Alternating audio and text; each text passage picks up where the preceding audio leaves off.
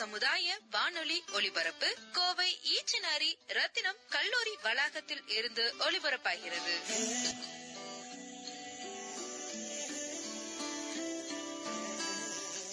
வணக்கம். நீங்கள் கேட்டுக்கொண்டிருப்பது ரத்தனவாணி தொண்ணூறு புள்ளி எட்டு. இது சமுதாய வானொலி. நான் உங்க அர்ஜய் விக்னேஷ் பேசிட்டு இருக்கேன். எல்லாரும் வீட்டுல சேஃபா இருக்கீங்கன்னு நினைக்கிறேன். நானும் வீட்டுல ரொம்பவே சேஃபா இருக்கேன். இன்னைக்கு ஒளிபரப்புல நம்ம எதை பத்தி பேச போறோம் அப்படி சொல்லி கேட்டீங்கன்னா நம்ம ஸ்டூடெண்ட்ஸ் ஆகவும் நம்ம லிசனர்ஸ் ஆகவும் நிறைய பேர் நம்மளை சுத்தி இருக்காங்க. அவங்கவுங்க அவங்களோட கருத்துக்கள் வந்துட்டு நம்ம ரத்தனவாணிக்கு கொண்டு வராங்க. நீங்க கேட்கணும் அப்படிங்கறதுக்கு வேண்டி. இந்த ஒரு நாற்பது நாளா அவங்கள சுத்தி என்னென்ன விஷயங்கள்லாம் நடக்குது அப்படிங்கறத அவங்க ரெக்கார்ட் பண்ணி நம்மளுக்கு அனுப்பிச்சிருப்பாங்க. அந்த ஒரு பதிவு தான் நீங்க கேட்க போறீங்க. அவங்களோட உணர்ச்சி என்ன? அவங்களோட கருத்து என்ன? அவங்கள சுத்தி இருக்கிறவங்களோட உணர்ச்சி என்ன கருத்து என்ன அப்படிங்கறத அவங்க நம்ம இடையில கொண்டு வந்து வைக்க போறாங்க. அந்த ஒரு விஷயத்த கேளுங்க கேட்டுட்டு தொடர்ந்து பேசலாம். இது ரத்தனவாணி தொண்ணூறு புள்ளி எட்டு சமுதாய வானொலி. திஸ் இஸ் மாசிலாமணி நான் செல்வபுரம் தில்லைநகர் ஏரியாலேருந்து பேசுகிறேன் இந்த கொரோனா லாக்டவுன்னு கேட்ட உடனே ஸோ எல்லாத்தோட மனநிலைமையில இருந்தும் எப்படி எப்படி பார்க்குறாங்க அப்படிங்கிற மாதிரி ஒரு தாட்டில் இந்த பேட்டி எடுக்கலாம்னு சொல்லிட்டு இப்போது ஃபஸ்ட்டு வந்து ஒரு வயசானவங்களை வந்து கேர் பண்ணிக்கோங்க அப்படின்னு சொல்லி தான் இந்த கொரோனா லாக்டவுனில் மோஸ்ட் ஆஃப் த டாக்டர்ஸ் எல்லாருமே வந்து சொல்லிட்டு இருக்காங்க. ஸோ அந்த மாதிரி இப்போ நம்ம ஒரு வயசான பாட்டிக்கிட்ட தான் நம்ம வந்து பேட்டி எடுக்க போகிறோம் ஸோ அவங்களோட மனநிலைமையிலேருந்து இந்த கொரோனாவை எப்படி பார்க்குறாங்க இந்த லாக்டவுனில் எல்லாருமே வீட்டில் இருப்பாங்க இல்லையா? ஸோ அதெல்லாம் அதெல்லாம் வந்து இவங்களுக்கு எந்த மாதிரி ஒரு இது கொடுக்குது அப்படின்னு சொல்லிட்டு அவங்க கிட்ட ஒரு சின்னதாக ஒரு பேட்டி எடுக்கலாம். வணக்கங்கம்மா சொல்லுங்கம்மா. உங்கள் பேர் என்ன?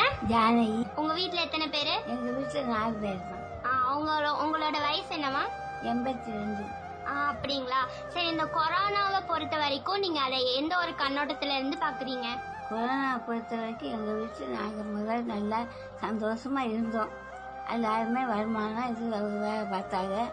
நாங்கள் எல்லாரும் நல்லா வச்சுக்கிட்டு நல்லா தான் இருந்தோம்மா சௌகரியமாக இருந்தாங்க. இருக்கும்போது இப்போ இந்த கொரோனா சா- சிரமமாக கொஞ்சம் பட்டு நாங்கள் வீட்டில் எல்லாரும் சந்தோஷமா இருக்கோம் வைங்க.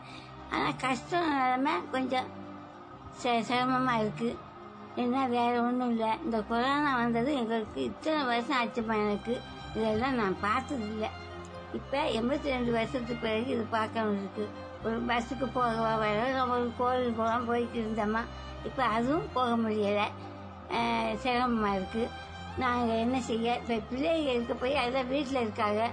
கொஞ்சம் இதாக ஆறுதலாக இதாக இருக்குது ஆனால் மித்த செலவு அது இருக்குன்னு எங்களுக்கு ரொம்ப சிரமமாக சங்கடமாக இருக்குமா. நாங்கள் இந்த மாதிரி இருக்கோம் என்ன செய்ய? இது இந்த சூழ்நிலையில் இருக்கோம். நாங்கள் பிள்ளைகள்லாம் ரொம்ப சிரமப்பட்டுக்கிட்டு இருக்கு.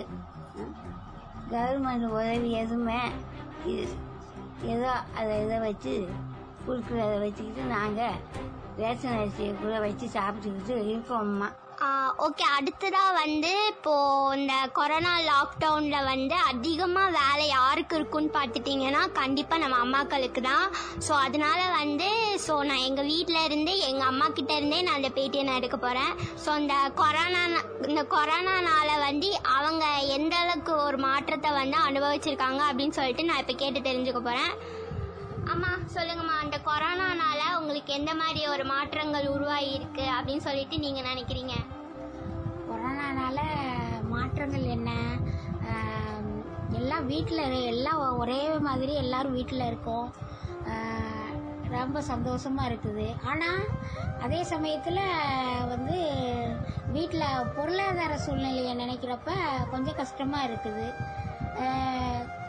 ஏதோ ஒரு ஒரு பொருள் வ- ஏதோ ஒரு ஒரு இது செஞ்சு செய்ய போனால் அந்த பொருள் இல்லை இது இல்லை அது இல்லைன்னு சொல்லும்போது அவங்க வீட்டில் வந்து அவர் வெளியில் போய் வாங்குற மாதிரி உடனே போய் வாங்குற மாதிரி செய்கிற மாதிரியும் ஒரு தோதில்லாமல் நிலமையாக இருக்குது. முதல்ல சாதாரண நாளில் நாங்கள் மொத்தமாக பட்ஜெட் போட்டு பர்ச்சேஸ் பண்ணி வாங்கி வச்சுக்குவோம். இது அடுத்தடுத்து ஒ- ஒரே ஊரடங்காக இருக்கிறதுனால பட்ஜெட் போட்டு வாங்க முடியாத நிலமையில நாங்கள் இப்போ இருக்கிறோம். மற்றபடி வந்து எல்லாரும் வீட்டில் ஒன்றா இருந்து சாப்பிட்றது செய்கிறது இருக்கிறது கொஞ்சம் சந்தோஷமாக தான் இருக்குது மெயின் வந்து என்ன அந்த மூணு வேளை சாப்பிட்றது வந்து கொஞ்சம் நம்ம விட்டு கொடுத்து போகிற மாதிரி இருக்குது ஏதோ இருக்கிறத வச்சு சாப்பிட்டுக்கிட்டு இருக்கணும் அப்படிங்கிற ஒரு நிலைமையில தான் நாங்கள் இப்போ இருக்கிறோம் நம்ம. நான் நாங்கன்னு இல்லை உலகத்தில் எல்லாருமே அந்த மாதிரி சூழ்நிலையில தான் தள்ளப்பட்டிருக்காங்க. அதனால வந்து எனக்கு அது ஒரு பெருசா தெரியல. இந்த கொரோனா பாதிப்பு வரக்கூடாதுங்கிறதுனால வீட்டுக்குள்ள கட்டுப்பாடா இருக்க சொல்றாங்க கவர்மெண்ட். அதை எல்லா மக்களும் கடைபிடிச்சு போனாங்கன்னா ஆறு மாசமா இருக்கிற ஆறு மாசத்துல சரியாகிற கொரோனா ஒரு ரெண்டு மூணு மாசத்துல கூட சரியாகிறதுக்கு வாய்ப்பு இருக்கு. இந்த சமூக விலகலை வச்சு அவங்க கடைபிடிச்சு ஒழுங்காக ஒழுங்கா வந்துட்டாங்கன்னா கவர்மெண்ட்டுக்கும் நம்ம வந்து ரொம்ப வேலை வைக்கக்கூடாது. அவங்களையும் நாம் சிரமப்படுத்தக்கூடாது. அவங்களால அஹ், அவங்க வந்து மருத்துவர்கள் செவிலியர்கள் இந்த துப்புரவு பணியாளர்கள் அப்புறம் காவலர்கள் எல்லாருமே எல்லாருமே நம்மளுக்காக உழைச்சி அவங்களுக்கே அந்த தொற்று வந்து வர்ற நிலைமைக்கு நாம வந்து உண்டு பண்ணி வச்சுட்டோம். அதனால இனிமேலாவது எல்லாரும் இதை வந்து ந- இந்த நல்லபடியா இதை இத க- சமூக விலகலை கடைபிடிச்சு சீக்கிரம் நம்ம நாட்டை விட்டு இந்த கொரோனாவை விரட்டுறதுக்கு நம்ம வழிபாக்கணும். அதுதான் நான் எல்லாருக்கிட்டையும் வேண்டி கேட்டுக்கொள்ற ஒரே தாழ்மையான வேண்டுகோள். ஓகே ரொம்ப நன்றிங்கம்மா. இப்போ ஆண்கள்னா எப்பவுமே தினமும் வேலைக்கு போய் அவங்களுக்கு பழக்கமா இருக்கும் இதே இந்த ஐடி கம்பெனிஸ்ல வேலை பார்க்குறவங்க எல்லாருமே வந்து வாரத்தில் ரெண்டு நாள் அந்த மாதிரி தான் அவங்களுக்கு விடுமுறை இருக்கும்.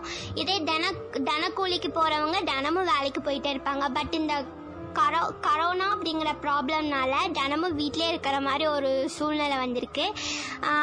இந்த ஐடி கம்பெனிஸில் வேலை பார்க்குறவங்களுக்கு வந்து ஒர்க் ஃப்ரம் ஹோம் அப்படின்னு ஒரு கான்செப்ட் இருக்கிறனால அவங்களுக்கு அதில் பொழுது போகும் பட் இருந்தாலும் இந்த தினக்கூலி பண்ணுறவங்களாம் வந்து இதனால் ரொம்பவே பாதிக்கப்பட்டிருக்காங்க. ஸோ அந்த மாதிரி ஒரு போகக்கூடிய ஒரு கூலி தொழிலாளி கிட்ட தான் நம்ம இப்போ பேட்டி எடுக்க போகிறோம் வாங்க சார். பேர் என்ன? என் பேர் குமாருங்க கிருஷ்ணகுமாருங்க. நீங்கள் என்ன தொழில் பார்க்குறீங்க? நான் கூலி தொழிலாளி தங்க வேலைக்கு பட்டறைக்கு தான் போயிட்டு இருக்கேங்க சரிங்க. ஸோ இப்போ இந்த கொரோனா லாக்டவுன் அப்படிங்கறதுனால உங்களோட தொழில் அஹ், தொழிலுக்கு வந்து எவ்வளோ பெரிய பாதிப்பு வந்திருக்கு அப்படின்னு நீங்க நினைக்கிறீங்க? பாதிப்பா? இது வரைக்கும் சரித்திரத்து நான் எனக்கு இப்போ அறுபது வயசு ஐம்பத்தஞ்சு வயசுக்கு மேல ஆச்சு. சர்வீஸ்லயே இது வரைக்கும் நான் இந்த மாதிரி நான் பார்த்ததே கிடையாது. நான் ஐம்பத்தஞ்சு வயசுல இது வரைக்கும் அந்த மாதிரி இதே பார்த்தது ஸ்டே ஊருக்கு அடங்க அதுன்னு பார்த்து ஸ்டேக்கு அதுன்னு லீவ் பண்ணு இந்த மாதிரி பார்த்ததே கிடையாதுங்க. இது வந்து எங்க வாழ்வாதார வாழ்வாதார இதுக்கே ரொம்ப சிரமமா இருக்கு. எனக்கு நான் ரெண்டு மூணு நான் ரெண்டு குழந்தைங்க பேரம்பயத்தில் இருக்கிறாங்க. யாரும் பார்க்க முடியறதில்ல பேச முடியறதில்ல ஒரு பக்கம் இருந்தாலும் வருமானம் சுத்தமாக வருமானம் இல்லை. ஏற சக்திக்கு நான் வருமானங்க எனக்கு பசங்கள்லாம் கிடையாது. ரெண்டு பொம்பளை ஒரு பிள்ளை கல்யாணம் பண்ணி கொடுத்தாச்சு. ஒரு பிள்ளை படிச்சுட்டு இருக்கிறாங்க. அவன் படிச்ச பிள்ளைக்கு இப்போ இப்போ இது இருந்தாலும் அந்த வறுமை நான் ஒருத்தர் சம்பாதிச்சு குடும்பத்தை காப்பாற்றுற அளவுக்கு இருக்கிறதுனால எனக்கு டெய்லி இரநூத்தம்பது ரூபா கூலி. இந்த இரநூத்தம்பது ரூபா வாங்கி தான் நான் வி- வாடகை வந்து எங்கள் அப்பா அம்மா கொடுத்த வீட்டில் இப்போ நான் குடியிருந்துட்டு இருக்கேன். அவங்க அப்பா அம்மா இல்லை எனக்கு. அவங்க இறந்தனால அந்த வீட்டில் அப்படியே நான் குடியிருக்கிறேன். இப்போ அது கூட இப்போ கரண்ட் பில்லு கட்டணும் தண்ணி கட்டணும் வீட்டு வரி கட்டணும்னா நான் அந்த பணத்தை நான் சம்பாரிச்சு வந்து குழந்தைய குட்டி பேரம்பேதி எல்லாம் கஞ்சி காசெல்லாம் கொடுத்து மீதியை வச்சு தான் நாங்கள் அதெல்லாம் எனக்கு இது பண்ண முடியும். இப்போ எனக்கு மூ- நான் அந்த திடீர்னு மார்ச் மாதம் போட்டதுலேருந்து கையில் அன்னைக்கு சம்பளத்தை வாங்கிட்டோட சரி அந்த சம்பளம் இந்த வரைக்கும் ஓட்டிட்டு இருக்கேன்.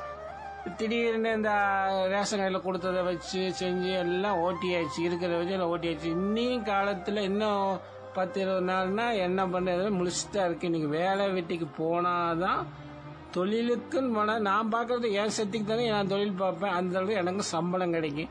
அதை வச்சு தான் குடும்பத்தை நான் காப்பாற்றிட்டு இருக்கிறேன். அவ்வளோதான் இனி தொழிலுக்கு போனால் தான் என்னால் ஒரு ஸ்டெடியோ ஒன்று மனம் வந்து மனசுக்கு வந்து நிம்மதி கிடைக்க மாட்டேங்குது. மனம் அப்படியே உளைச்சல் வயசுக்கு தானே உளைச்சல் உடம்புக்கூறும் கொஞ்சம் இதாக இருக்குது. இதோ வெளியே போகிறதில்ல ஏதோ நான் போகிறேன்னா காலைல ஒரு ஏழு மணிக்கு போய் ஒரு பத்து நிமிஷம் தான் ஏதோ ஒரு தேவைங்க பொருளை வாங்கி பால் ஏதோ ஒரு காய் ஏதோ வாங்கினா வாங்கி கொடுங்க. அது கூட இருக்கிற க வருமானத்து வருமானம் இருக்கிறத வச்சு நாங்கள் அப்படியே ஓட்டிட்டு இருக்கோம் கொஞ்சம் டைட்டாக தான் இருக்குது ஏதோ நல்லது தான். அவங்க கவர்மெண்ட் போ சட்டத்துக்கு நல்லா விலைக்கு இருந்தால் உயிருக்கு ஆபத்துல நல்லது தான். நல்லது தான் இருக்குது. இருந்தாலும் எங்கள் மாதிரி தொழிலாளருக்கு ரொம்ப சிரமம்தான். நீ கடவுளாக பார்த்து ஏதோ கடவுளை பார்த்து நான் கும்பிட்டுட்டு தான் இருக்கிறேன் கடவுளாக பார்த்து. கவர்மெண்ட் பார்த்து எதோ எங்களுக்கு என்ன ஹெல்ப் பண்ணணும் கூலி தொழிலாளர்கள் ஹெல்ப் பண்ணாதான் நான் எங்களுக்கு கொஞ்சம் சமாளித்து குழந்தை குட்டியை காப்பாற்ற முடியும். இது பண்ண முடியும் என்ன பண்ணுறது ஏதோ நீங்கள் ப பற்ற தொழிலில் பற்ற தொழிலில் சுத்தமாக வேறு தொழில் எதுவுமே இல்லை. எதுவுமே கிடையாது. இப்போ ஓனட்டில் போய் நாங்கள் வாங்கினோன்னா அவங்களே வேலை வெட்டி இல்லாமல் இருக்குன்னா அவங்க பாவம் அவங்க இது பண்ணிட்டு இருக்கிறாங்க. இது பண்ணிட்டு இருக்காங்க. ஓனர் வர்ற இங்கே அந்த ஏரியாவிலேருந்து எங்கள் ஏரியாக்குள்ளே வர்றதுக்கே முடிய மாட்டேங்குது. ஒரு நூறுரூவா கூட டெய்லி ஒரு ஐம்பது ரூபா கணக்கு பண்ணி வாரத்துக்கு ஒரு முந்நூறுரூவா கொடுக்குறதுக்கு அவங்க முடிய மாட்டேங்குது. அவங்களுக்கே கொஞ்சம் சிரமம் தான் இருக்கிறாங்க. அவரை ஃபோன் நாங்கள் ஃபோன்லேயே இப்போ இப்போ ஏதோ இப்போ ஃபோன் இருக்கிறனால அதை பேசி அதை வச்சு தான் கேட்டிருக்கிறோம் முடிஞ்சா கொடுக்குறேன் வரேன் அந்த பக்கம் முடிஞ்சா வரேங்கிறாங்க இருக்கிற வச்சு ஓடி இருக்கு மேடம் இதுதான் பார்த்து இது பண்ணால் கடவுளாக பார்த்து சீக்கிரம் இதை போய் கவர்மெண்ட்டு கொஞ்சம் தளர்த்துச்சுன்னா ஒரு ரெண்டு தொழிலுக்கு போய் போக்குவரத்து போனால் தான் எங்களுக்கு எங்கள் தொழிலே வரும். போக்குவரத்து இல்லை கடைகள்லாம் தொ ஜுவல்லரிகள் கடைகள்லாம் திறக்காம பட்டினி திறக்காம தான் எங்களுக்கு வருமானமே கிடையாது. பார்ப்போம் எல்லாம் கடவுள் செயல இருக்கு எங்கள் சாமியும் கும்பிட்டு இருக்கிறோம். எல்லாம் கடவுள் பார்த்து விட்ட வழி. எனக்கு அவ்வளோதான் நீங்கள் கேட்டுக்கொண்டிருப்பது ரத்னவாணி தொண்ணூறு புள்ளி எட்டு. இது சமுதாய வானொலி. இன்னைக்கு ஒளிபரப்புல நம்ம வந்துட்டு சிட்டிசன் ஜேர்னலிசம் பார்த்துட்டு இருக்கோம். அதாவது நம்மளை சுத்தி இருக்கிற மக்கள் அவங்கவுங்க கருத்தை வந்துட்டு முன் வச்சிட்டு இருக்காங்க இதோ அடுத்த பதிவு உங்களுக்காக. என் பேர் பவித்ரா. நான் Rathnam college of arts and சயின்ஸில் பிகாம் சிஏ படிக்கிறேன். இன்னைக்கு முக்கியமான விஷயம் உங்ககிட்ட ஷேர் பண்ணணும்னு நினைக்கிறேன். என்ன அப்படின்னா லாக்டவுன் சீசனில் வந்துட்டு மக்கள் வந்து எப்படி ஃபீல் பண்ணுறாங்க அப்படிங்கிறத ஸ்டூடெண்ட்ஸ் நாங்கள் அனலைஸ் பண்ணதை ரத்னவாணி எஃப்எம் மூலியமாக இன்னைக்கு நான் உங்ககிட்ட ஷேர் பண்ண போகிறேன் ஓகே கொரோனா கோவிட் நைன்டீன் அப்படிங்கிற இந்த வைரஸ் வந்துட்டு ரொம்ப சின்னதாக இருந்தாலும் இதோட தாக்கம் வந்துட்டு மிகப்பெரிய அளவில் இருக்கு. இது வந்து உலக நாடுகள் எல்லா நாடுகளையும் ஸ்ப்ரெட் ஆகி இப்போ நம்ம தமிழ்நாட்டுக்குள்ளேயே வந்துருச்சு. இந்த வைரஸோட பிறப்பிடம் வந்துட்டு சீனா. சீனால இருந்து இது உலக நாடுகள் எல்லாத்துக்கும் ஸ்ப்ரெட் ஆகி இப்போ நிறைய உயிர் பலிகள் வாங்கிட்டு இருக்கு இந்த வைரஸ் வராம இருக்கிறதுக்கு மொத அடிப்படையான விஷயம் என்னன்னு பார்த்தீங்கன்னா கூட்டம் எங்கேயும் கூடாம இருக்கிறது தான் மொத அடிப்படையான விஷயம். அதனால நம்ம தமிழக அரசு வந்துட்டு ஒன் ஃபார்ட்டி ஃபோர் ஊரடங்கு உத்தரவு போட்டிருக்காங்க. யாரும் வெளியே வந்து இந்த நோய் பரவக்கூடாதுங்கிறதுக்காகவும் ஏற்கனவே கொரோனா தொற்று இருக்கிறவங்க வெளியே வந்து மற்ற யாருக்கும் பரப்பக்கூடாதுங்கிறதுக்காகவும் ஒன் ஃபார்ட்டி ஃபோர் வந்து அமல்படுத்தினாங்க. ஆனால் நம்ம மக்களுக்கு இந்த நோயோட தாக்கம் வந்துட்டு இன்னும் நிறைய பேர்த்துக்கு தெரியாமல் இருக்கிறதுனால எல்லாரும் வெளியே வராங்க. அடிப்படை அத்தியாவசிய பொருள் வாங்குற வாங்குறவங்களுக்கு ஒரு குறிப்பிட்ட நேரம் இருக்கு. அந்த நேரத்துக்குள்ள வந்து போகணும்னு சொல்றாங்க. ஆனா அந்த நேரத்திலயும் நிறைய மக்கள் வராங்க. இதை வந்துட்டு கட்டுப்படுத்தணும். கட்டுப்படுத்தணுங்கிறத விட நம்ம தான் கட்டுப்படுத்தி கொண்டு வரணும். ஒன் ஃபார்ட்டி ஃபோரை மீறி நிறைய இடங்கள்ல இன்னும் நிறைய பேர் சுத்திட்டு தான் இருக்காங்க. அத்தியாவசிய பொருள் வாங்குறங்கிற பேர்லயே நிறைய பேர் தேவையில்லாமல் வெளியே வர்றது அப்புறம் ஃப்ரெண்ட்ஸ் மீட் பண்ண போகிறது நிறைய இடங்கள்ல இன்னுமே இதெல்லாம் நடந்துட்டு தான் இருக்கு. ஒன்றும் இல்லைங்க. இன்னைக்கு காலையில் உக்கடம் மார்க்கெட்டில் ஒரு கடைக்கு போயிருந்தேன். அங்கே நிஜமாவே பாராட்டுக்குரிய விஷயம் என்னன்னா சுற்றி இருக்கிற எல்லா இடத்துலையுமே சோசியல் டிஸ்டன்ஸ் மெயின்டைன் பண்ணாமல் பொருள் வாங்கிட்டு இருந்தாங்க. ஆனால் இந்த ஒரு கடையில் மட்டும் சோசியல் டிஸ்டன்ஸ் மெயின்டைன் பண்ணி அந்த குறிப்பிட்ட சர்க்கிள்ஸ்லாம் நின்றுட்டு அவங்க பொருள் வாங்கிட்டு இருந்தாங்க. அப்போது அங்கே ஒரு ஒரு கும்பல் அந்த கடைக்கு முன்னாடி ஒரு நாலு பேர் நின்றுட்டு இருந்தாங்க. சோசியல் டிஸ்டன்ஸ் மெயின்டைன் பண்ணாமல் நின்றுட்டு இருக்கும்போது அவங்க பேசிக்கிட்டாங்க. என்ன பேசிக்கிட்டாங்க அப்படின்னா ஒருத்தர் வந்து நான் தினமும் வேலை செஞ்சாதான் எனக்கு காசு கிடைக்கும். அதை வச்சு தான் நான் குடும்பமே நடத்துவேன். ஆனால் இந்த கொரோனானால வந்துட்டு என்னால் வீட்டுக்கே எதுவுமே வாங்கி போட முடியாத ஒரு சூழ்நிலையில இருக்கேன். ரொம்ப கஷ்டமா இருக்கு. இந்த கொரோனா எப்பதான் முடியுமோ அப்படின்னு இன்னொரு அம்மா பார்க்கவே ரொம்ப வயசான தோற்றம். ஒரு நடுத்தர குடும்பத்தை சேர்ந்தவங்க. ரொம்ப அப்பாவியான முகம். கையில் ஒரு ஒரு பை. பொருள் வாங்க வந்திருக்காங்க. காய்கறி வாங்க வந்திருக்காங்க. பேசிக்கிறாங்க. என்னன்னா எங்களுக்கும் அதே மாதிரி தாங்க தினமும் சம்பாதிச்சாதான் சாப்பிட முடியும். இந்த கொரோனா வந்ததுனால இப்படி எல்லாத்தையும் லாக்டவுன்னு சொல்லி அடைச்சி வச்சுட்டாங்க. எங்களால் என்ன பண்ண முடியும்? எங்களோட அடுத்த வேலை என்ன பண்ணுறதுன்னே தெரியல அப்படிங்கிறாங்க. இன்னொருத்தங்க மிடுக்கான தோற்றம் ரொம்ப ஒரு கம்பீரமான குரல். அவர் ஒரு வியாபாரி.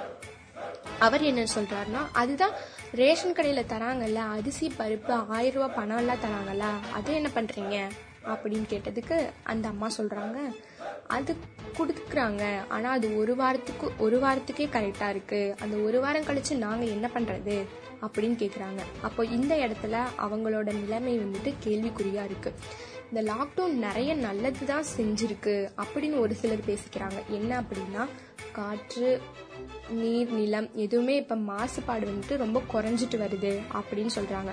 உண்மைதான். இல்லைன்னு சொல்லலாம் ஆனால் நடுத்தர குடும்பங்கள் வந்துட்டு ரொம்ப இதில் வந்து பாதிச்சிருக்காங்கன்னே சொல்லலாம். உண்மை இதுதான்.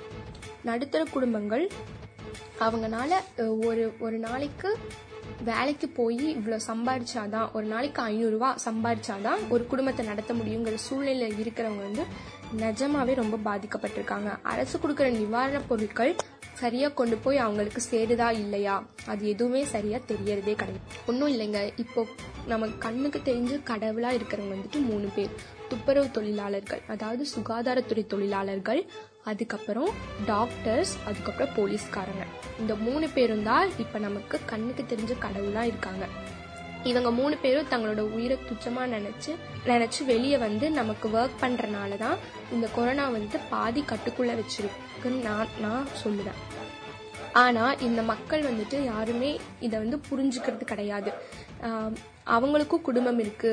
அவங்களுக்கும் நோய் தொற்று ஏற்பட்டுச்சுன்னா அவங்க குடும்பத்துக்கும் வரும் அப்படிங்கிற ஒரு இதுவே இல்லாம சிந்தனை இல்லாம எல்லாருமே வெளியே வந்துட்டு இருக்கோம். இதை வந்துட்டு கட்டுப்படுத்தணும் அப்படின்னா அரசு கையில மட்டும் இல்ல நம்ம கையிலயும் தான் இருக்கு. போலீஸ்காரங்களே எடுத்துக்கோங்களேன். அவங்க எவ்வளவுதான் சொல்லியும் சில பேர் கேட்காம வெளியே வராங்க. அவங்க நினைச்சு பார்க்கணும் அவங்க யோசிச்சு பார்க்கணும். அவங்களுக்கும் குடும்பம் இருக்கு. அவங்களுக்கும் எல்லாமே உயிருங்கிறது அவங்களுக்கும் முக்கியம்தான். நம்ம வெளியே வரனால நம்மளை வெளியே வர வேண்டாம்னு சொல்றதுக்காக அவங்க உயிரையே துச்சமா நினைச்சு போலீஸ்காரங்க டாக்டர்ஸ் துப்புரவு தொழிலாளர்கள் எல்லாருமே அவங்க உயிரை பணையம் வச்சு நமக்காக வேலை செய்கிறாங்க அவங்களுக்கு நம்ம என்ன செய்கிறோம் திருப்பி நம்ம வீட்டில் இருக்கிற இந்த ஒரு இதை தான் நம்ம செய்யணும். ரொம்ப முக்கியமான ரொம்ப ரொம்ப மிகப்பெரிய முக்கியமான ஒரு வேலை அப்படின்னு பார்த்தீங்கன்னா டாக்டர்ஸ் கிட்ட தான் அந்த மனிதாபிமற்ற செயல் அப்படின்னு சொல்லும்போது எனக்கு டாக்டர் ஒருத்தர் கொரோனா தொற்றால பாதிக்கப்பட்டுட்டாங்க. அவங்கள கொண்டு போய் புதைக்கிற இடத்துல வந்துட்டு மக்கள் வந்துட்டு போராடுறாங்க. இந்த மாதிரி இவரை இங்க புதைக்க கூடாதுங்கிறதுக்காக போராடுறாங்க.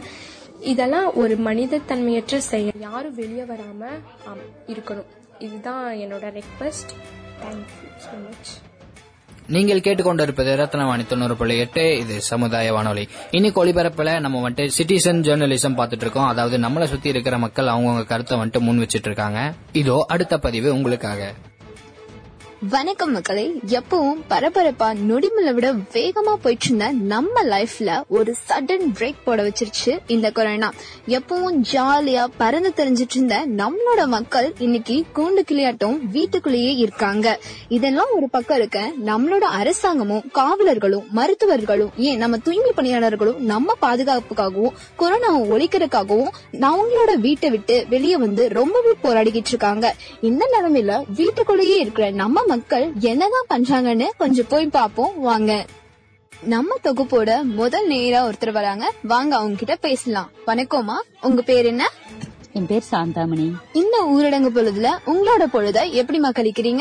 காலையில எந்திரிச்சது சமையல் வேலையெல்லாம் முடிச்சுட்டு துணி துவைக்கிறது எல்லா வேலையும் முடிச்சதுக்கு அப்புறம் ஏதோ கொஞ்ச நேரம் தாய ஆடுவோங்க எங்க பொண்ணு கூட. அப்புறம் பல்லாங்குழி விளையாடுவோம். அதான் செய்யறோம் வேற என்ன செய்ய முடியும்? வெளியே எங்கேயும் போக முடியாது. வீட்லயே விளையாட வேண்டியதுதான். நல்லதுமா. மருந்து போன நம்ம பாரம்பரிய விளையாட்டை உங்க குழந்தைகளுக்கும் சொல்லித் தரேங்க இல்லையா. உங்ககிட்ட இன்னொரு கொஸ்டினும் கேக்குறோமா? ஒரு நாளைக்கு எத்தனை முறை கை கழுவுவீங்க? எத்தனை முறைன்னு கணக்கு இல்லம்மா. வெளியே கடைகளுக்கு போயிட்டு வந்தா பால் வாங்குறதுக்கு காய் வாங்குறதுக்கு போவேன். போயிட்டு வந்தா கை கழுவ சாப்பிடறதுக்கு முன்ன. இல்ல வெளியே ஏதாவது பக்கத்து வீட்டுக்கு ஏதாவது போனோம்னா வந்தது உடனே கை கால் கழுவிட்டு உள்ள போவோம். அவ்வளவுதான். சரிம்மா வெளியெல்லாம் போவேன்னு சொன்னீங்கல்ல. வெளியே நம்ம மக்கள் சமூக இடைவெளின்னு ஒண்ணு இருக்கு. அதை கடைபிடிக்கிறாங்களா? அத பத்தி நீங்க என்ன நினைக்கிறீங்க? என்ன கேட்டா மக்கள்கிட்ட போதிய விழிப்புணர்வு இல்லைன்னு தான் சொல்லுவேன். ஒரு சிலர் கடைபிடிக்கிறாங்க ஒரு சிலர் கூட்டமா சந்தையெல்லாம் போட்டாங்கன்னா ஒட்டுக்கா வந்து பக்கத்துல பக்கத்துல நின்னுக்கிறாங்க. இங்க பக்கத்திலேயே பாருங்க டீ வித்துட்டு இருக்காங்க. அங்க ஒட்டுக்கா வந்து கூட்டமா ஆம்பளைங்க நின்னுக்கிறாங்க. தள்ளியும் நிக்கிறது இல்ல டீ குடிச்சாலும் போறது இல்ல நான் என்ன பண்ண போலீஸ்க்கு போன் பண்ணி விட்டுட்டேன். அவங்க வந்து சத்தம் போட்டதுக்கு அப்புறம் போறாங்க. அப்ப இருந்து இங்க டீ விக்கிறது இல்ல அடடா என்ன ஒரு சமூக பொறுப்புணர்வு உங்களுக்கு? நல்லதுமா? நீங்களும் சமூக இடைவெளியை கடைபிடிங்க அதை மத்தவங்களுக்கும் சொல்லுங்க. ஆ, கண்டிப்பாம்மா. நிச்சயமாமா நன்றிமா கண்டவுடன் கயவரின் மனதை கூட கொள்ளையடித்து விடுவது பால்மரம் மாறாத பச்சிலம் குழந்தையின் சிரிப்பு தாங்க இங்க பாருங்க ரெண்டு குழந்தைங்க ரொம்ப அழகா விளையாடிட்டு வர இருக்காங்க அவங்க கிட்ட போய் ஏதாவது கேட்டு தெரிஞ்சுக்கலாம். வாங்க. வணக்கம் குட்டி உங்க பேர் என்ன? சதீஷ் ஸ்கூலுக்கு போலையா நீங்க? ஸ்கூலுக்கு லீவ் விட்டாங்க. கொரோனா வந்துருச்சு. அப்படியா? அதனாலதான் லீவ் விட்டாங்களா? ஆமா. நீங்களும் வெளியே போகாதீங்க. கொரோனா வந்துரும். சரிங்க. வெளியே போக மாட்டோம். வெளியே போனா கொரோனா வந்துரும்ல. சரி கொரோனா வராம இருக்கிறதுக்கு என்ன பண்ணணும்? சோப்பு போட்டு கை கழுவணும். எங்கேயும் வெளியே போக கூடாது கொரோனா வந்துரும். மாஸ்க் கட்டிக்கு வீட்ல இருக்கணும். எல்லாரும் நம்ம வீட்ல இருந்தா கொரோனா வெளியே இருக்கும். சூப்பர் குட்டி ரொம்ப அழகா பேசுனீங்க. தேங்க்யூ பக்கத்துல இன்னொரு குட்டி பாப்பா இருக்காங்க. அவங்க கிட்ட பேசலாம் வாங்க. வணக்கம் குட்டி பாப்பா. உங்க பேர் என்ன? உங்க பேர் தீக்ஷிதாவா அழகா இருக்கு. புகழ் இங்க கொள்ள வந்துடும் அப்புறம் கை கொள்ளுங்க அப்புறம் கொள்ள வராது நாங்க கேக்குறதுக்கு முன்னாலே கொரோனா பத்தி சொல்லிட்டீங்க. Thank you Dikshita. இந்த ரெண்டு குழந்தைகளும் ரொம்பவே அழகா நம்ம மக்களுக்கு அவங்களோட மழலை மொழி கொஞ்சம் கூட மாறாம எப்படி கொரோனால இருந்து பாதுகாப்பா இருக்கணும் அப்படிங்கறத தெளிவா சொல்லியிருக்காங்க. இதுக்கு மேல ஒரு விழிப்புணர்வை யாராலையும் கொடுக்க முடியாதுன்னு நான் நினைக்கிறேன். ரொம்ப நன்றி குட்டீஸ். மேலும் அந்த குழந்தைகள் கூட கொரோனாவை பத்தி தெரிஞ்சிருக்கு அப்படிங்கறத நினைக்கும் போது சந்தோஷமா தான் இருக்கு. எப்பவுமே பெரியவங்க குழந்தைங்க கிட்ட கத்துக்கிறதுக்கு நிறைய விஷயம் இருக்கு அப்படின்னு சொல்லுவாங்கல்ல அதுல இதுவும் ஒண்ணுன்னு நான் நினைக்கிறேன். இனிமேலாவது மக்களை வீட்ல இருந்து வெளியே போகாம சேஃபா இருங்க. அந்த குட்டி தம்பி சொன்ன மாதிரி நாம உள்ளே கொரோனா வெளியே. நீங்கள் கேட்டுக்கொண்டிருப்பது ரத்னவாணி தொண்ணூறு புள்ளி எட்டு. இது சமுதாய வானொலி. இன்னைக்கு ஒளிபரப்புல நம்ம வந்துட்டு சிட்டிசன் ஜேர்னலிசம் பார்த்துட்டு இருக்கோம் அதாவது நம்மளை சுத்தி இருக்கிற மக்கள் அவங்கவுங்க கருத்தை வந்துட்டு முன் வச்சிட்டு இருக்காங்க இதோ அடுத்த பதிவு உங்களுக்காக. வணக்கம். என்னுடைய பெயர் தா. ராஜேந்திரன். நான் மதுக்கரை குமாரபாளையம் என்ற பகுதியில் கிட்டத்தட்ட ஒரு இருபத்தஞ்சு வருஷ காலமாக என் ஃபேமிலியோடு வாழ்ந்து வந்துட்டுருக்கேங்க என்னுடைய பணின்னு பார்த்தீங்கன்னா சமூக கல்வி மற்றும் முன்னேற்ற மையத்தில் அது ஒரு தனி ப்ரைவேட் என்ஜிஓ அதில் ரயில்வே சைலன் குழந்தைகள் பாதுகாப்பு மையத்தில் கிட்டத்தட்ட அணி உறுப்பினராக இரண்டு வருட காலம் பணியாற்றி கொண்டிருக்கிறேன். தற்போதைய சூழலில் கோவிட் நைன்டீன் என்கிற வ- உலகை அச்சுறுத்தக்கூடிய வைரஸ் ஆனது இன்றைய சூழலில் பலதரப்பட்ட மக்களையும் ஏழை மக்களையும் வெகுவாக பாதித்துக் கொண்டிருக்கிறது. இதனுடைய தாக்கம் என்பது தமிழகத்தில் சற்றும் குறைந்துள்ள நிலையிலும் உள்ளது. இருந்தபோதிலும் நூற்றி நாற்பத்தி நான்கு தடை உத்தரவு என்பது எங்கள் பகுதிக்கு மிகவும் மோசமான ஒரு சூழலையும் ஏழ்மைமிக்க ஒரு பிறர் கையை எதிர்பார்த்து கொண்டிருக்கின்ற சூழலை ஏற்படுத்தியிருக்கிறது. அரசாங்கத்தின் மானியமும் சலுகைகளும் கிட்டத்தட்ட ஒரு பத்து நாட்களுக்கும் கூட பொருந்தவில்லை. என்பதுதான் அது உண்மையின் உறக்கத்தக்க செய்தி. எங்கள் பகுதியில் உள்ள மக்கள் எல்லாம் விவசாய கூலி தினக்கூலி வேலை வேலை பார்த்து தான் கொண்டிருக்கிறார்கள். அதிலும் ஒரு நாளைக்கு சென்றால்தான் அவர்களுடைய அன்றாட வாழ்க்கையை வாழ முடியும். அவ்வாறான சூழலில் வாழ்ந்து கொண்டிருக்கின்றனர் இப்படிப்பட்ட நெருக்கடியான ஒரு நிலையில் நூற்றி நாற்பத்தி நான்கு தடை உத்தரவு என்பது மற்ற மாவட்டங்களில் மற்ற ஊர்களில் தவிர எங்களுடைய கிராமத்தில் இது பெரிதும் தொய்வு நிலையைத்தான் ஏற்படுத்தியுள்ளது. இக்கட்டான சூழல் இனியும் தொடர்ந்தால் பொருளாதார நிலையில் எங்களது கிராமம் மிகவும் மோசமான நிலையில் உள்ளது. கோவை மாவட்டத்தில் நாச்சிபாளையம் ஊராட்சி என்பது பொருளாதார நிலையிலும் பல்வேறு அடிப்படை வசதிகளிலும் பின்தங்கியுள்ள ஊராட்சி என்பது அனைவரும் அறிந்தது. இச்சூழல் இப்படியே நிகழ்ந்து கொண்டு போனால் மக்களின் அன்றாட வாழ்க்கை மிகவும் கேள்விக்குறியாகும். அரசாங்கத்தின் மானியம் என்பது போதிய வகையில் இல்லை. நியாய கடைகளில் பெற பெறக்கூடிய பொருட்களின் அளவுகள் கொஞ்சம் கூடுதலாக இருந்தால் இன்னும் மக்கள் கொஞ்சம் பயனடை. நன்றி வணக்கம். நீங்கள் கேட்டுக்கொண்டிருப்பது ரத்னவாணி தொண்ணூறு புள்ளி எட்டு. இது சமுதாய வானொலி. இன்னைக்கு ஒளிபரப்புல நம்ம வந்துட்டு சிட்டிசன் ஜேர்னலிசம் பார்த்துட்டு இருக்கோம் அதாவது நம்மளை சுத்தி இருக்கிற மக்கள் அவங்கவுங்க கருத்தை வந்துட்டு முன் வச்சிட்டு இருக்காங்க இதோ அடுத்த பதிவு உங்களுக்காக. அனைவருக்கும் வணக்கம்.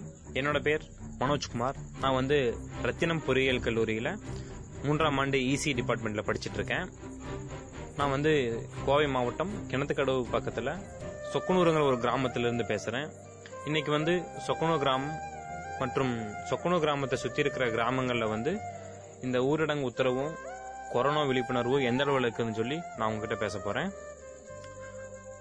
இங்க இருக்கிறவங்க எல்லாருமே என்ன சொல்றாங்கன்னா கிராம பக்கத்துல இந்த மாதிரியான ஒரு ஊரடங்கு உத்தரவோ அல்லது ஒரு தொற்றுநோய் ஒரு தொற்றுநோய் ரிலேட்டடான ஒரு பிரச்சனையோ வந்து இது வரைக்கும் இவங்கெல்லாம் வாழ்க்கையிலே பார்த்ததில்லைன்னு சொல்றாங்க. இதுக்கு முன்னாடி நானும் இந்த மாதிரியான ஒரு ஊரடங்கு உத்தரவை வந்து பார்த்ததே கிடையாது. அதுக்கடுத்தது வந்து கிராம பக்கத்துல பக்கத்துல எல்லாம் வந்து விழிப்புணர்வு அதிகமா இருக்கான்னு கேட்டீங்கன்னா அளவுக்கு அதிகமாகவே இங்க வந்து கொரோனா வைரஸ் குறித்தான விழிப்புணர்வு வந்து அதிகமாக தான் இருக்கு. எப்படின்னு கேட்டீங்கன்னா ஒரு சின்ன உதாரணம் சொல்றேன். இங்க வந்து ரெகுலரா ஈவினிங் டைம் ஆயிடுச்சுன்னா மாலை ஒரு அஞ்சு மணி ஆறு மணி ஆயிடுச்சுன்னா மஞ்சத்தூளை வந்து தண்ணியில கலக்கி அதை வாசல்ல சுத்தி வாசலை சுத்தியும் வீட்டை சுத்தியும் தெளிச்சு விட்டுறாங்க. அது போக பக்கத்துல இருக்க வேப்ப மரத்துல போய் வேப்பிலையை பறிச்சுட்டு வந்து வீட்டை சுத்தியும் வீட்டுக்கு முன்னாடியும் தோரண மாதிரி கட்டுறாங்க. இதை வந்து நிறைய பேர் படிச்சுவீங்க. படிச்சுவீங்க வந்து இதை வந்து கேலியும் கிண்டலும் பண்றாங்க. இதெல்லாம் ஒரு மூட நம்பிக்கை முட்டாள்தனம்னு சொல்லி கேலியும் கிண்டலும் பண்றாங்க. ஆனா உண்மையை சொல்ல போனா மஞ்சளும் வேப்பிலையும் மிகச்சிறந்த கிருமி நாசினின்னு நமக்கும் தெரியும் நமது முன்னோர்களுக்கும் தெரியும். முன்னோர்கள் சொன்னதை வந்து இப்போ வரைக்கும் நம்ம கிராமத்து சைடு ஃபாலோ பண்ணிட்டு இருக்காங்க ஆனா நிறைய பேர் படிச்சவங்க வந்து இதை வந்து மு- முட்டாள்தனம் மூட நம்பிக்கைன்னு சொல்றது வந்து உண்மையாலுமே வருத்தமான ஒரு செயல் தான் அடுத்தது வந்து பாத்தீங்கன்னா மளிகை கடைகளில் வந்து சோசியல் டிஸ்டன்ஸ்லாம் ஃபாலோ பண்றீங்கன்னு கேட்டீங்கன்னா கொஞ்சம் அதுல மட்டும் லேகிங் இருக்கு. நிறைய பேர் வந்து அதை ஃபாலோ பண்றது கிடையாது. பெயர் அளவுல மட்டும்தான் சோசியல் டிஸ்டன்ஸ் இருக்கு. அப்புறம் வெளியே போற ரோட்ல நடமாடுற எல்லாருமே வந்து மாஸ்க் போட்டு போறாங்களான்னு கேட்டீங்கன்னா இங்க வந்து யாருமே வந்து மாஸ்க்கை வந்து கரெக்டாக ப்ரொவைட் பண்ணல. அண்ட் வந்து இங்க வந்து மாஸ்க் வந்து எங்கேயும் கடையிலையும் பெருசா சேல் பண்ணல. எசென்ஷியல் நீட்ஸ்க்காக வந்து நிறைய பேர் வந்து வெளியே கடைக்கு போறாங்க. அந்த டைம்ல வந்து பெண்கள் வந்து தங்களோட சீலையை வந்து மூக்களையும் வாயிலையும் மூடிட்டும் ஆண்கள் வந்து ஒரு துண்டு அல்லது வேற ஏதாச்சும் ஒரு துணி பயன்படுத்தி அவங்களோட முகத்தை வந்து மூடிக்கிறாங்க. மாஸ்க் இல்லைனாலும் இந்த மாதிரியான தடுப்பு நடவடிக்கைகள் வந்து எல்லாருமே வந்து கரெக்டாக ஃபாலோ பண்ணிட்டு இருக்காங்க. அடுத்தது வந்து இந்த டைமை யூஸ் பண்ணி நிறைய பேர் வந்து பணம் சம்பாதிக்கலாம்னு நினைக்கிறாங்க. வியாபாரிகள் ப- பல மற்றும் பலர். ஆனால் அது வந்து கண்டிப்பாக அது மனிதாபிமானம் வந்து அவங்களுக்கு இருந்துச்சுன்னா கண்டிப்பாக இதெல்லாம் ஃபாலோ பண்ண மாட்டாங்க. அதுக்கடுத்தது வந்து நாங்கள் இருக்கிற இந்த கிணத்துக்கடு பக்கத்தில் இருக்க கிராமங்கள் எல்லாமே வந்து பார்த்தீங்கன்னா ஒரு விவசாய தொழில் சார்ந்த இடம். அதனால வந்து இங்கெல்லாம் தொழில் ஏதாச்சும் பாதிப்படையும் தொழிற்சாலைகள் பாதிப்படையும் கேட்டிங்கன்னா இங்கே தொழிற்சாலைகளே கிடையாது. ஃபுல் அண்ட் ஃபுல் பார்த்தீங்கன்னா தென்னை மரங்களும் சோளம் கம்பு கத்திரிக்காய் வாழை இந்த மாதிரியான பயிர்கள் தான் இங்கே போட்டிருக்காங்க. விவசாய தொழில் வந்து தொண்ணூற்றி ஒன்பது சதவீதம் இங்கே பாதிப்படை கிடையாது. ஒரு சதவீதம் மட்டும் அங்கங்கே தேங்கி இருக்கு. மற்றபடி வந்து விவசாய தொழிலெலாம் வந்து இங்கே வந்து சரியான அளவில் தான் போயிட்டுருக்கு. விவசாயத்துக்கு வந்து விவசாய தொழிலுக்கு ஆட்களும் சரியான அளவில் வந்து வேலைக்கு போயிட்டு தான் இருக்காங்க. அந்த தொழில் வந்து இங்கே பாதிப்படையவே கிடையாது. ஏன் மற்ற எல்லா ஆக்டிவிட்டீஸுமே வந்து பார்த்தீங்கன்னா ரெகுலர் ஆக்டிவிட்டீஸ்லாம் ஒரு அளவுக்கு வந்து கிராமத்தில் வந்து மூவ் ஆகிட்டு தான் இருக்குது ஆனால் பாதுகாப்பாக தான் இருக்காங்க கிராமத்தில். அடுத்தது வந்து நம்ம ஒரு முக்கியமான நபர்கிட்ட வந்து பேச போகிறோம் அவங்க வந்து முன்னாள் வார்டு கவுன்சிலர் திருமதி பாக்கியலட்சுமி முருகன் அவர்கள். கடந்த பீரியட்ல வந்து அவங்க வார்டு கவுன்சிலராக இருந்தாங்க. அந்த சமயத்தில் வந்து மத்திய அரசோட பிரதம மந்திரி ஜன்தன் யோஜனாங்கிற திட்டத்தில் வந்து கிட்டத்தட்ட ஒரு ஐநூறு அறுநூறு பேருக்கு இலவசமாக பேங்க்ல வந்து ஜீரோ அக்கௌண்ட் ஜீரோ பேலன்ஸில் வந்து அக்கௌண்ட் ஓப்பன் பண்ணி கொடுத்தாங்க.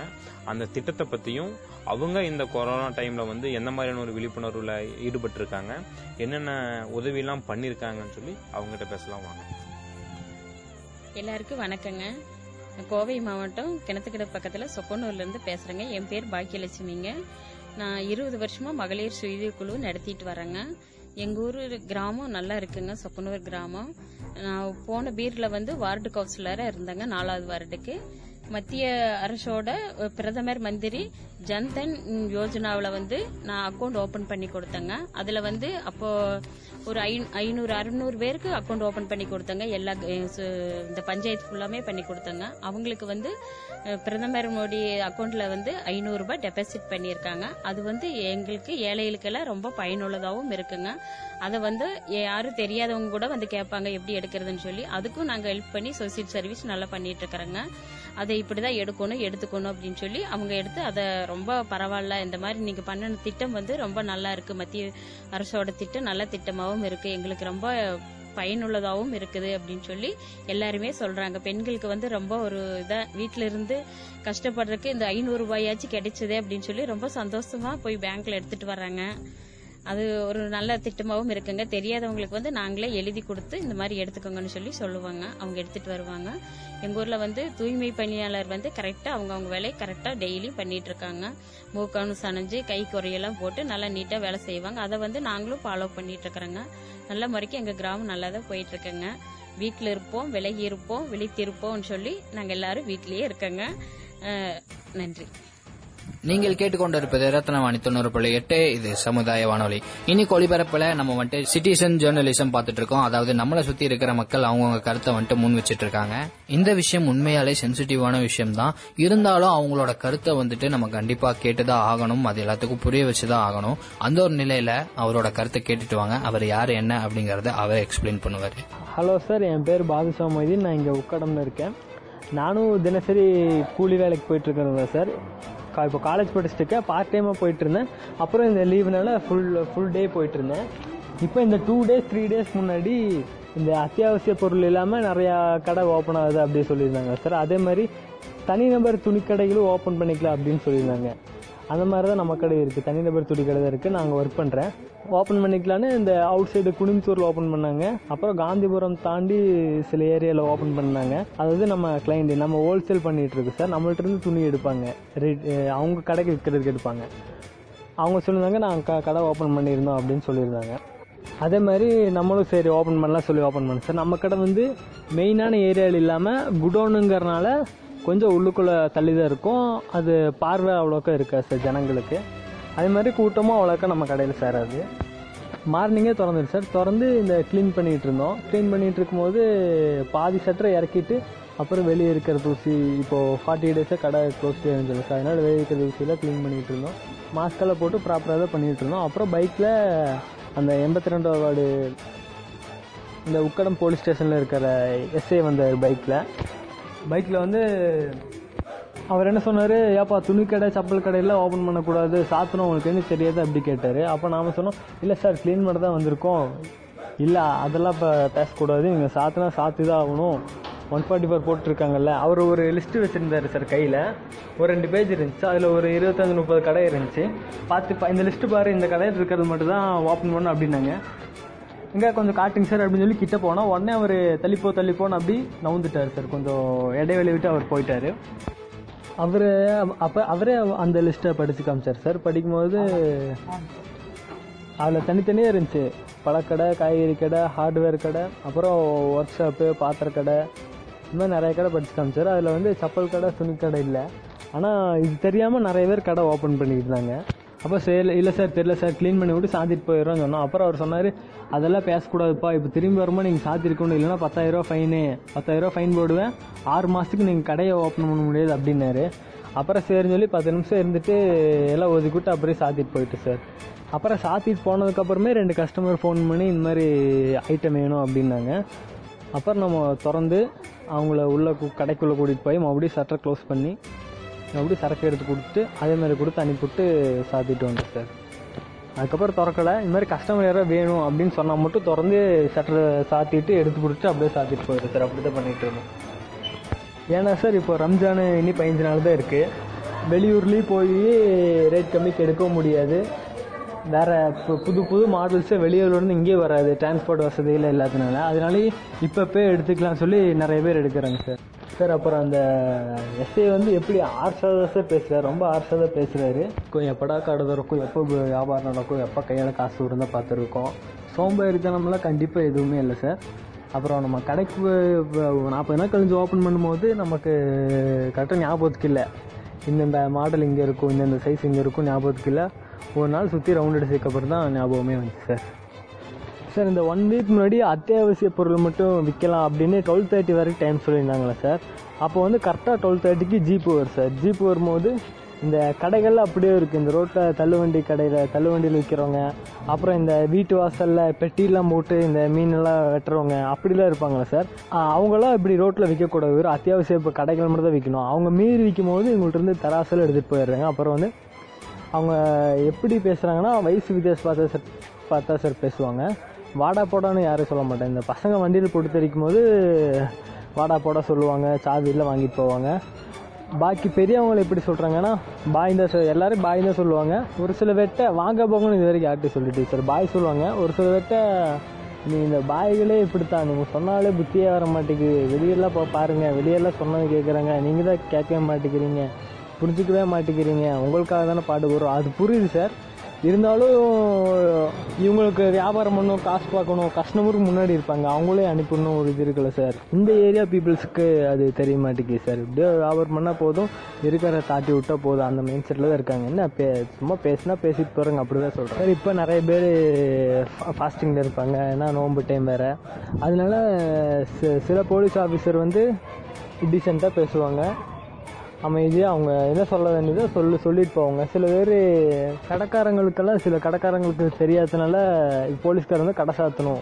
கடை திறக்கூட கடை சாத்துன்னு சொல்லுவாங்க. கடைக்காரங்க வந்து கேட்பாங்க ஏன் சாத்தணும்? எதுக்கு சாத்தணும் கேட்கும்போது போலீஸ்காரங்களுக்கு கிண்டி கோபம் வரும். கேள்வி கேட்கலோடது கேள்வி கேட்குறது மக்களோட உரிமை நினச்சிட்டு அவங்க கேட்குறாங்க சார் இவங்க ஏன் சாத்தணும்? எதுக்கு சாத்தணும்? வா ஜீப்பில் ஏறு சொல்லுவாங்க. ஏன் வரணும்? எதுக்கு வரணும்? அப்படி கேட்பாங்க. அப்போ அவங்க பே பேசி புரிய வைக்காமல் டக்குன்னு சர்ட் எடுத்து ஜீப்பில் ஏற்றுறது அந்த மாதிரிலாம் பண்ணுறாங்க எல்லாத்தோட பதிவும் கேட்டிருப்பீங்க. ஒவ்வொருத்தோடதும் ஒவ்வொரு மாதிரி இருந்திருக்கும். அந்த ஒரு நிலையில எல்லாத்தோட கருத்தும் வந்துட்டு மதிக்கத்தக்கதுதான்.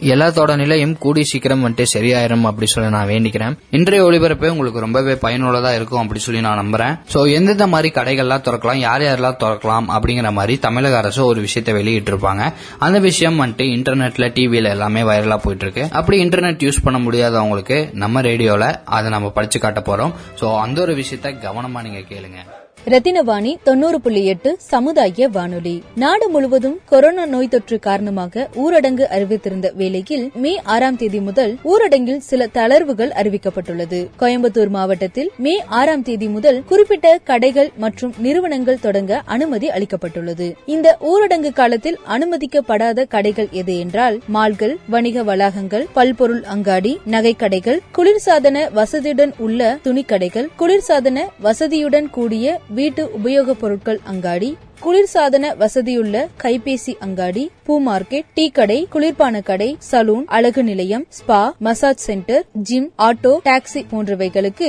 ஊரடங்கு காலத்தில் அனுமதி இல்லை. இந்த ஊரடங்கு வேளையில் அனுமதிக்கப்படக்கூடிய கடைகள் எது என்றால் இரும்பு கடைகள் சிமெண்ட் கடைகள் ஹார்ட்வேர்ஸ் மளிகை கடைகள் தளவாடங்கள் சைக்கிள் கடைகள் விளையாட்டு பொருட்கள் ஸ்பேர்ஸ் கடைகள் மெக்கானிக்கல் கடைகள் செல்போன் பழுது பார்த்தல் கண் கண்ணாடி கடைகள் இனிப்பு கடைகள் ஸ்டுடியோ புத்தக கடைகள் உலோக கடைகள் கடைகள் ஆகியவை திறப்பதற்கு அனுமதி அளிக்கப்பட்டுள்ளது. அனுமதி அளிக்கப்பட்ட கடைகளில் குளிர்சாதன வசதி இருந்து சமூக விலகலுக்கு வாய்ப்பில்லை எனில் அனுமதிக்கப்படாது. அனுமதிக்கப்படும் கடைகள் மாநகராட்சி பகுதிகளில் காலை பத்து மணி முதல் மாலை ஐந்து மணி வரையிலும் ஊரக பகுதிகளில் காலை ஒன்பது மணி முதல் மாலை ஐந்து மணி வரை மட்டுமே செயல்படலாம். கொரோனா வைரஸ் பாதிக்கப்பட்டு தனிமைப்படுத்தப்பட்ட பகுதிகளில் எந்த கடையும் திறக்க அனுமதியில்லை. ஒவ்வொரு கடையின் உரிமையாளர் மற்றும் பணியாளர்கள் முகக்கவசம் அணிந்து மட்டுமே பணியாற்ற வேண்டும். வாடிக்கையாளர்களுக்கும் தவறாது முகக்கவசம் அணிவதை உறுதி செய்திட வேண்டும். நிபந்தனைகளை முழுமையாக பின்பற்றாமலோ அனுமதி இல்லாத கடைகளை திறந்தாலோ தொடர்புடைய கடைகள் மீது நடவடிக்கை எடுக்கப்படும். கடைகள் திறப்பது மற்றும் தொடர்ந்து செயல்படுத்துவது குறித்து கூடுதல் விவரங்களை தெரிந்து கொள்ள கோயம்புத்தூர் மாநகராட்சி அலுவலகத்தை தொடர்பு கொள்ளலாம். தொடர்பு கொள்ள வேண்டிய தொலைபேசி எண் பூஜ்ஜியம் நான்கு இரண்டு இரண்டு இரண்டு மூன்று பூஜ்ஜியம் இரண்டு மூன்று இரண்டு மூன்று என்ற தொலைபேசி எண்ணில் தொடர்பு கொள்ளலாம். என மாவட்ட ஆட்சித்தலைவர் தலைவர் அவர்கள் அறிவித்துள்ளார். அதேபோல் கோயம்புத்தூர் மாவட்டத்தில் தொழில் தொடர்ந்து நடத்துவது குறித்து நாளிதழில் அறிவிக்கப்பட்ட செய்தி ஊராட்சி மற்றும் பேரூராட்சி பகுதிகளில் உள்ள குறு சிறு மற்றும் நடுத்தர தொழில் நிறுவனங்கள் கிராமப்புற தொழில்கள் ஆகியவை எந்தவித முன் அனுமதியும் இல்லாமல் இயங்கிக் கொள்ளலாம். மேலும் இந்த நிறுவன பணியாளர்களுக்கும் வாகனங்களுக்கும் ஏற்கனவே உள்ள நிறுவன அடையாள அட்டையை பயன்படுத்திக் கொள்ளலாம். மாநகராட்சி பகுதிகளில் சிறு குறு மற்றும் நடுத்தர தொழில்கள் இயங்க அனுமதி இல்லை. நகை தொழிற்பட்டறைகள் லேத் வெல்டிங் ஃபிட்டிங் போன்ற தொழில்கள் செய்ய அனுமதி இல்லை. ஊராட்சி மற்றும் பேரூராட்சி பகுதிகளில் உள்ள பெருந்தொழிற்சாலைகள் ஐம்பது சதவிகித பணியாளர்களோடு மாவட்ட ஆட்சியரின் அனுமதி பெற்று இயங்கிக் கொள்ளலாம். மாநகராட்சி பகுதிகளில் பெரும் தொழிற்சாலைகள் இயங்க அனுமதி இல்லை மாநகராட்சி மற்றும் நகராட்சி பகுதிகளில் உள்ள நூற்பாலைகள் இயங்க அனுமதி இல்லை குறிச்சி மற்றும் மலுமிச்சம்பட்டியில் உள்ள சிக்கோ தொழிற்பேட்டை நிறுவனங்கள் முன் அனுமதி இன்றி இயங்கலாம். காலப்பட்டியில் உள்ள மின் மற்றும் மின்னணு தொழிற்பேட்டை நிறுவனங்களுக்கும் இயங்கலாம். அதற்கான முன் அனுமதி தேவையில்லை. மாநகராட்சி மற்றும் நகராட்சி பகுதிகளில் அத்தியாவசிய பொருட்கள் உற்பத்தி அதாவது உணவு மற்றும் மருத்துவம் சார்ந்த நிறுவனங்கள் ஏற்றுமதி சார்ந்த நிறுவனங்கள் சிறப்பு பொருளாதார மண்டலங்கள் ஆகியவை ஐம்பது சதவிகித பணியாளர்களோடு மாவட்ட ஆட்சியரின் அனுமதி பெற்று இயங்கலாம். பதினைந்தாயிரத்துக்கும் மேற்பட்ட மக்கள் தொகை உள்ள ஆனைமலை அன்னூர் கூடலூர் இருகூர் கண்ணம்பாளையம் காரமடை கருமத்தம்பட்டி கோட்டூர் மதுக்கரை நரசிம்ம நாயக்கன்பாளையம் பெரிய நாயக்கன்பாளையம் சூளேஸ்வரன்பட்டி சூலூர் வேடப்பட்டி வெள்ளலூர் வேட்டைக்காரன் புதூர் ஜமீன் ஊத்துக்குழி ஆகிய பேரூராட்சிகளில் மட்டும் மாவட்ட ஆட்சியர் அனுமதி பெற்று ஜவுளித்துறை நிறுவனங்களை ஐம்பது சதவிகித பணியாளர்களை கொண்டு செயல்படுத்தலாம். மாநகராட்சி நகராட்சி பகுதிகளில் மின்னணு வன்பொருள் தயாரிக்கும் நிறுவனங்கள் மற்றும் தகவல் தொழில்நுட்பம் சார்ந்த நிறுவனங்கள் ஐம்பது சதவிகித பணியாளர்களுடன் மாவட்ட ஆட்சியரின் அனுமதி பெற்று இயங்கலாம்.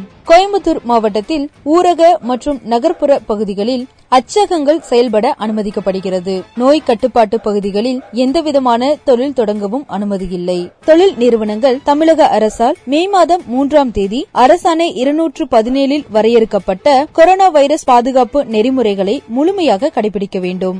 மாநகராட்சி மற்றும் நகராட்சி பகுதிகளில் தனியார் அலுவலகங்கள் செயல்பட அனுமதி இல்லை அரசு அறிவிப்புக்கு முரணாக அனுமதி இல்லாமல் தொழில் தொடங்கும் நிறுவனங்கள் மீது நடவடிக்கை எடுக்கப்படும். தொழில் நிறுவனங்கள் தொழில் தொடங்குவது மற்றும் அது தொடர்பான விவரங்களுக்கு மாவட்ட தொழில் மையத்தினை தொடர்பு கொள்ளலாம். தொடர்பு கொள்ள வேண்டிய எண்கள் பூஜ்ஜியம் நான்கு இரண்டு இரண்டு இரண்டு மூன்று ஒன்பது ஒன்று ஆறு ஏழு எட்டு என்ற தொலைபேசி எண்ணிலோ ஒன்பது எட்டு நான்கு பூஜ்ஜியம் ஐந்து ஆறு ஆறு மூன்று இரண்டு பூஜ்ஜியம் என்ற அலைபேசி எண்ணிலோ தொடர்பு கொள்ளலாம். தமிழக அரசின் இந்த வரையறைகளுக்கு உட்பட்டு மே ஆறாம் தேதி முதல் கோயம்புத்தூர் மாவட்டத்தில் ஊரடங்கில் தளர்வு இருக்கும் என்று மாவட்ட ஆட்சியர் அவர்கள் தெரிவித்துள்ளார். தொடர்ந்து இணைந்திருங்கள் ரத்தினவாணி தொண்ணூறு புள்ளி எட்டு சமுதாய வானொலி. இது நம்ம ரேடியோ. நீங்கள் கேட்டுக்கொண்டிருப்பது ரத்னவாணி தொண்ணூறு புள்ளி எட்டு. இது சமுதாய வானொலி. சோ எல்லாம் திருப்பி அவங்கவுங்க லைஃப்குள்ள போவோம். கரெக்டா எல்லாமே நடக்கும் ஒரு நாள். அந்த ஒரு நாளுக்கு வேண்டி காத்திருப்போம். வீட்டிலேயே இருப்போம். பாதுகாப்பா இருப்போம். அப்படின்னு சொல்லி சொல்லிக்கிறேன். இதே மாதிரி நிறைய ஒளிபரப்போட உங்களை வந்து நான் சந்திக்கிறேன். அது முடியும். உங்ககிட்ட இருந்து விடைபெறுவது நான் ஆர்ஜே விக்னேஷ். தொடர்ந்து கேளுங்க இது நம்ம ரேடியோ ரத்னவாணி தொண்ணூறு புள்ளி எட்டு சமுதாய வானொலி.